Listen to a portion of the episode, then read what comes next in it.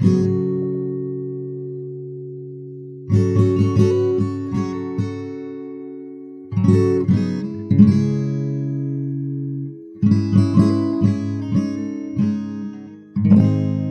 June of 2004, a pilot program for a new method of Chinese diplomacy began in Tashkent, Uzbekistan. This pilot was successful enough that the Chinese government decided to invest in the first of what would become many Confucius Institutes in Seoul, South Korea, in November of that same year. The second Confucius Institute also opened in November of 2004 at the University of Maryland campus in the United States. And in subsequent years, hundreds of these institutes opened in countries around the world with a particular focus in the United States, Japan, and South Korea. By 2019, there were 530 Confucius Institutes in several dozen countries on six continents, and the goal, as of 2019, was to have 1,000 of them open by 2020. The Confucius, in the name Confucius Institute, was a Chinese philosopher who lived from 551 to 479 BC, and his outlooks and ideas were considered to be valuable to and representative of pre 20th century Chinese ambitions. His work was heavily criticized and to some degree clamped down upon during the Cultural Revolution era, beginning in about 1912 and continuing until the 1970s, however, because of his perceived connection to a previous model of Chinese rule, organization, and values and the so called feudal mentality he supposedly espoused was said to be holding back the glorious communist revolution that China might otherwise enjoy. Interestingly, one of the more prominent anti Confucianists was a Chinese scientist, philosopher, and author named Chen Duxiu, who promoted, among other things, a deviation from the traditional adherence to Confucian values to focus instead on traits and goals like independence, progress, aggressiveness, cosmopolitanism, utilitarianism, and the pursuit of scientific knowledge, as opposed to ideas promoted and reinforced by Confucianism, like servility, passivity, and obedience, conservatism, traditionalism, ritualism, and the idea that some people are visionaries with natural prophetic and leadership gifts and should thus be followed and obeyed unquestioningly by everyone else. Chen was, in other words, a big fan of individualism, democracy, humanism, and the scientific method, things that were popular in China for a time during the period between World War I and World War II, but which were later either appropriated and used to orient the country toward other goals or dismissed entirely in the post World War II era.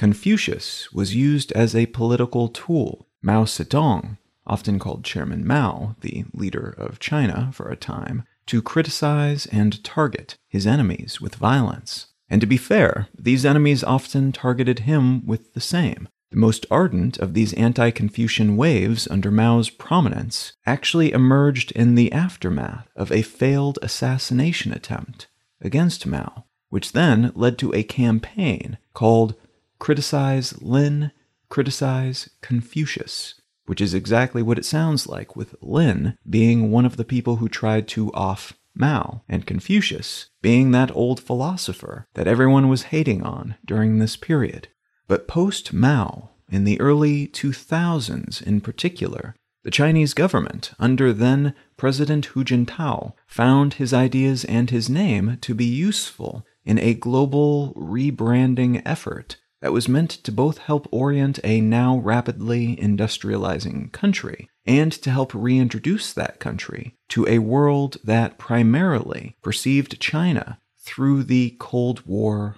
lens that of a single party, essentially dictatorial regime that claimed to be communist but mostly just seemed to be abusive and poor and a threat to everyone else on the planet.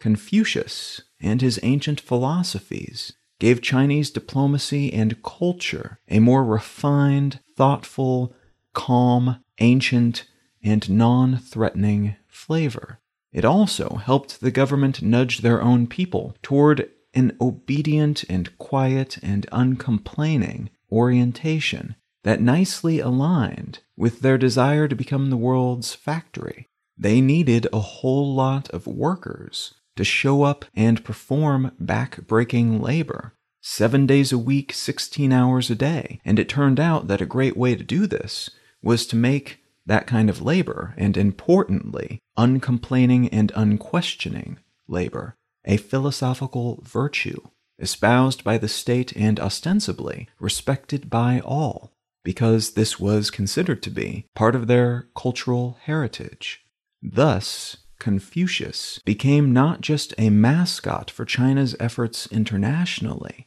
his name and face fronting a foreign diplomacy effort that oriented around teaching the Chinese language and teaching about Chinese culture through these institutes that they built around the world, which they could also use for espionage purposes, but on the surface at least, which served mostly as the home base of educational services for locals, but also as a sort of founding figure of Chinese philosophy, respected and heralded as being one of the reasons the country is so great and destined for more such great things, representing all that is good and pure and that which should be respected, even though he and his work were dragged through the mud throughout much of recent Chinese history. What I'd like to talk about today is another diplomatic effort, also quite widespread, but with a very different flavor and ideology backing it, which has become popular and prominent in Chinese global messaging efforts in recent years.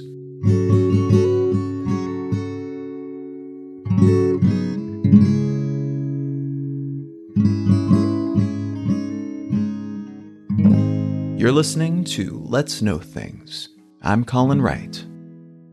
The article I'd like to start with today comes from the Sydney Morning Herald, and it's entitled Army of Fake Fans Boosts China's Wolf Warriors on Social Media.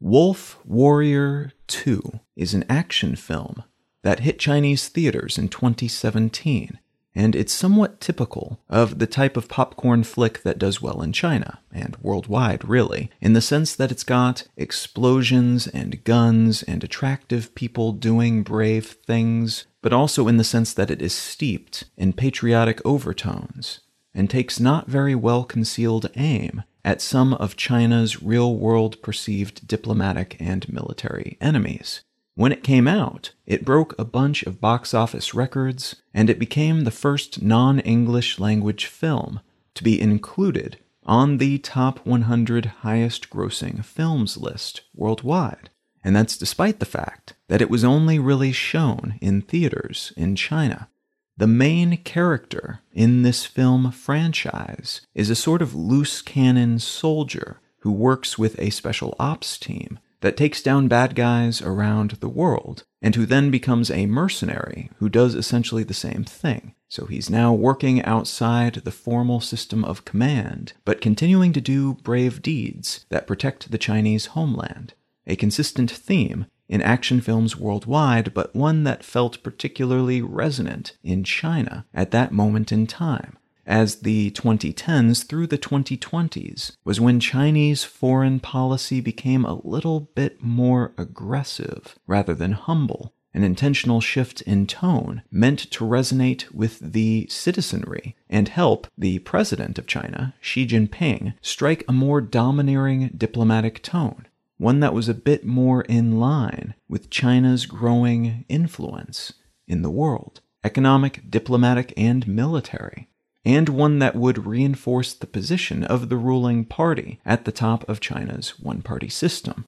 So, this film was a somewhat generic popcorn flick, but it was also popular and contained a message that resonated with a lot of Chinese people and which helped augment a collection of ideas that the government was hoping to instill in their citizens and eventually other people around the world as well. The term wolf warrior is derived from this movie, which again is a bit Rambo like, very macho and aggressive and noble in an outsidery way, but it has an outsideriness that is laced with patriotism and respect for the ruling party. The tagline for this movie was, quote, Whoever attacks China will be killed, no matter how far the target is, end quote. And the film ends with the message, quote, Citizens of the PRC, when you encounter danger in a foreign land, do not give up. Please remember at your back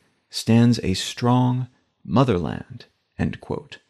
So, a little on the nose at times, but it gets the message across. And arguably, it's not really that much more overt in this type of messaging than US made flicks like Rambo. In any case, after this film was released, that label, Wolf Warrior, began to show up in writings and statements by Chinese party members and by diplomats and other representatives of the Chinese government. And it was generally used as a positive reminder that although the government previously emphasized cooperative and non combative language and behaviors whenever possible, the new tone should be combative and confrontational, and what you might call a traditional stereotypical version of masculine. Take on opponents as if you were Rambo, or in this case, like Leng Feng, the main character of Wolf Warrior 2, not like a polite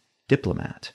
This term became more widely known and popularized beginning in 2020 as COVID 19 began to spread internationally, and China was initially at least perceived as both the source of the infection and as the most highly infected and impacted country.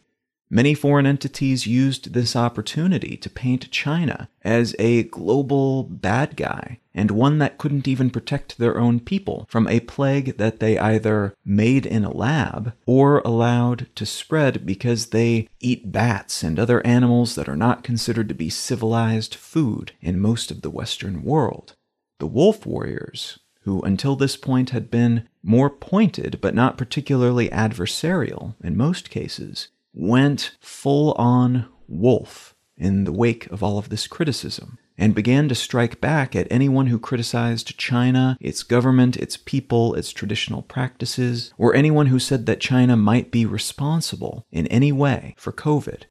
It is safe to say that some of this pushback and the shape it took surprised many diplomats, but also foreign media entities, which until this point hadn't really seen this side of the new Chinese approach to international relationships. At least not at this intensity, and not all at once at this scale.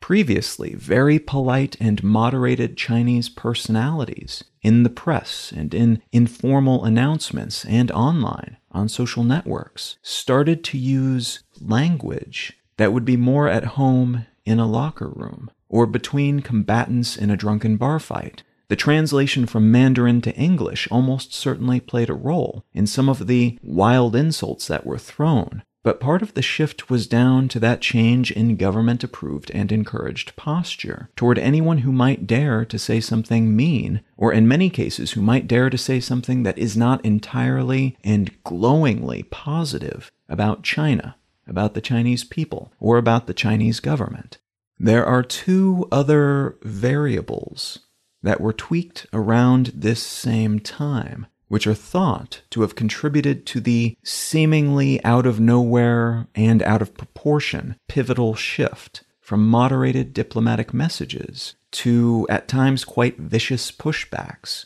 against any kind of perceived criticism. The first is that around this time, Chinese diplomats began to be graded as part of their overall performance review on their public relations related activities and that meant that not only were they scored in their official capacity and performance, but also in how well their behaviors on social media aligned with the will of the government. That meant that many previously inactive or mostly automated accounts were suddenly turned up to 11 as these diplomats found that they could easily score professional points with their bosses by serving as online attack dogs for their country and government. Such behavior was being tracked, and it served as tangible evidence of their loyalty and their dedication to the cause. Second, is that a new generation of young diplomats who grew up with social media achieved higher positions around this time. So they were suddenly more visible, but also had that performance related incentive hanging over their heads. So they became more active in this way, but they were also overall just better at using these types of services than their older peers. And that made their posts a lot more likely to be seen and spread by international audiences. These people were digital natives and were just at this moment coming into their professional maturity. Another shift, and this is a more macro level effect, and one that is tougher to precisely measure, but there's evidence that many people in the Chinese leadership were getting fed up with the world's response to their international activities. For instance, Xi's Belt and Road Initiative, which was meant to help the Chinese government lock down important resources and infrastructure worldwide, while also helping them build a network of allies in important locations across the planet, wasn't going as well as they had hoped. And Western powers, the US under the Trump administration in particular at that point in time, were seemingly keeping China from doing what all of those Western nations had done earlier in the 19th and 20th centuries by going out and getting wealthy off of the labor and land and resources, primarily of other poorer nations, which in the 21st century is not something that most people would admit to wanting or aspiring to. But based on work published by higher ups in the Chinese government, it seems that there was a resentment building in the most influential Chinese class that they didn't get to do the colonialist thing that the US and the UK and the Soviet Union and other nations got to do by basically spreading out, gobbling up the output of the planet for a while, and achieving the fearful respect that these other hegemonic nations were able to achieve for themselves for a period of time. The pushback against their effort to do what amounted to the same for themselves seemed offensive and wrong and maybe even prejudiced. So the tinge of anger evident in some of these wolf warrior statements may not be pure artifice, it could be a peek at that underlying perception that the Chinese people were being denied their rightful status as a burgeoning global power that other nations had been able to enjoy. That piece in the Herald reports on a tactic being employed by Chinese diplomats. They've recruited an army of bots to like and retweet comments made by wolf warriors on Twitter and other social networks, and they then use that implied, if fake, popularity to amplify the reach of some of their wolfier statements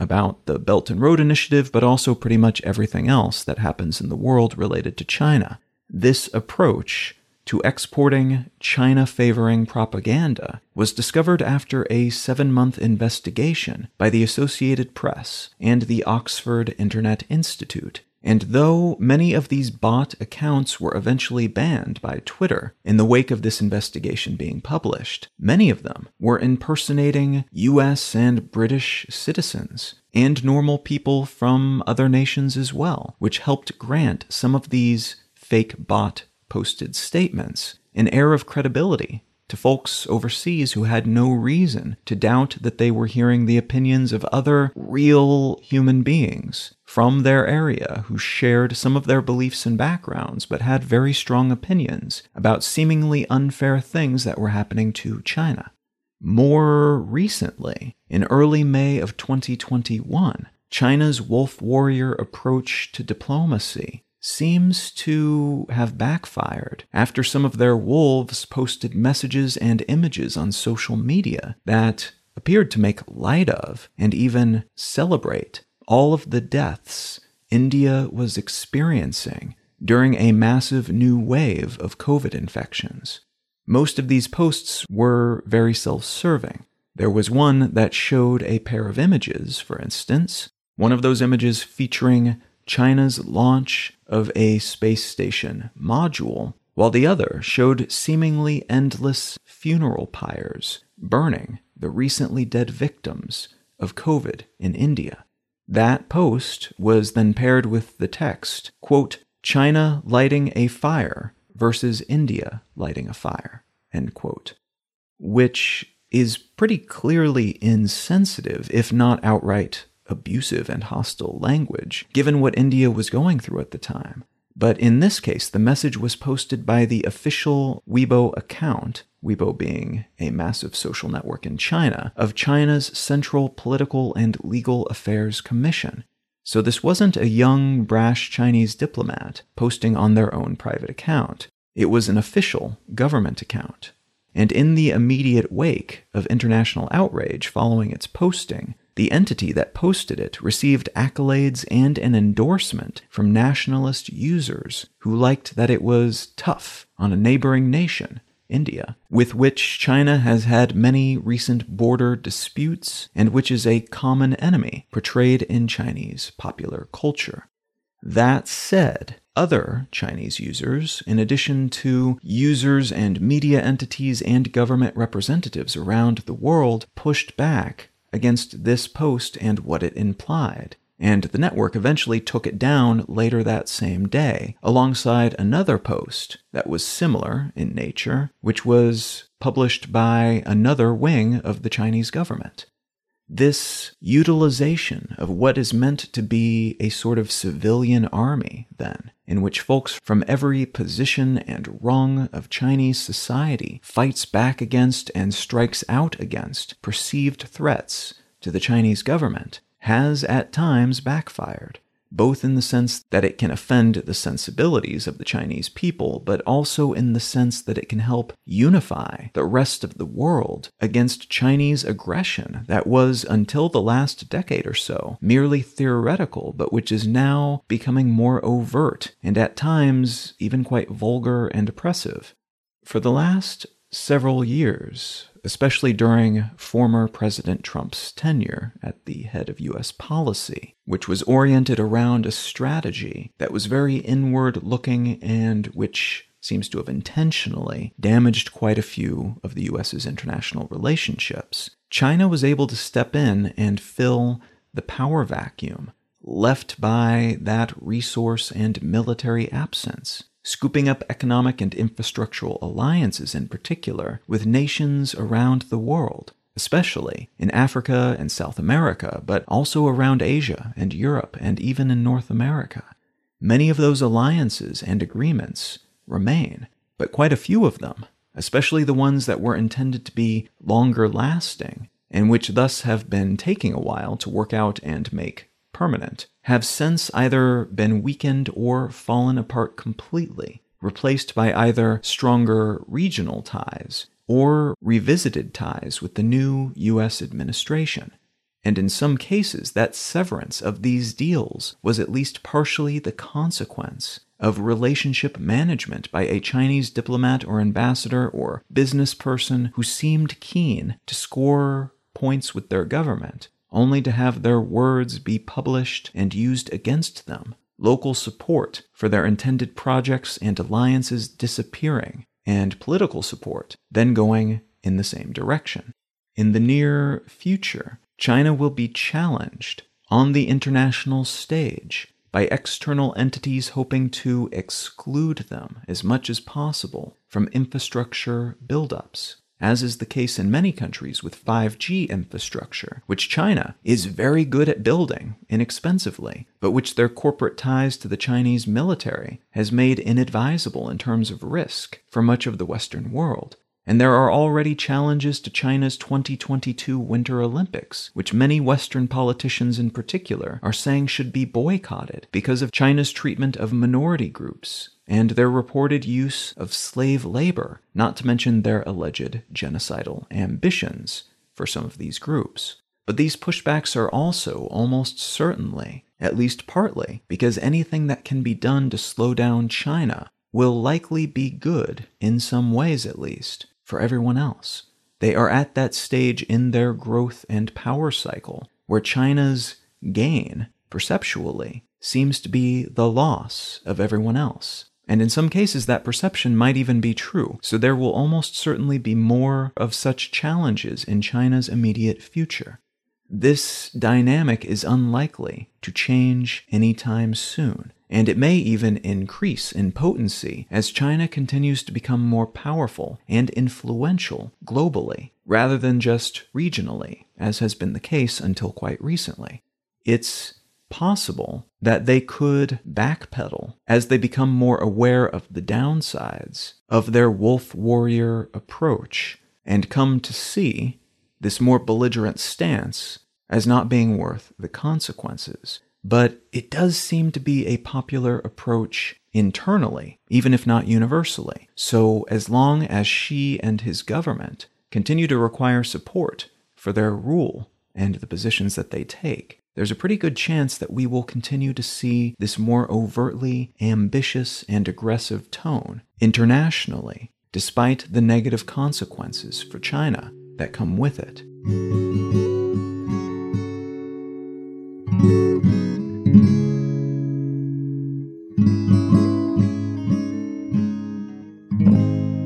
The book that I'd like to recommend today is called Clean The New Science of Skin by James Hamblin. This is not the type of book that makes a dramatic, sweeping thesis statement and then says that everybody must apply it to themselves. Almost like the dermatological version of a diet book that is just trying to sell you particular products. Instead, it explains a body of research that we have accumulated as a species over the past several decades that often contrasts with the folk wisdom or common knowledge that we have about how best to treat our skin. And something that I appreciated about this book is that it tends to present more information than firm recommendations. There are some recommendations, but the focus is on communicating information and updating the reader's priors as to what we know about our skin and what is good for it and what is not good for it.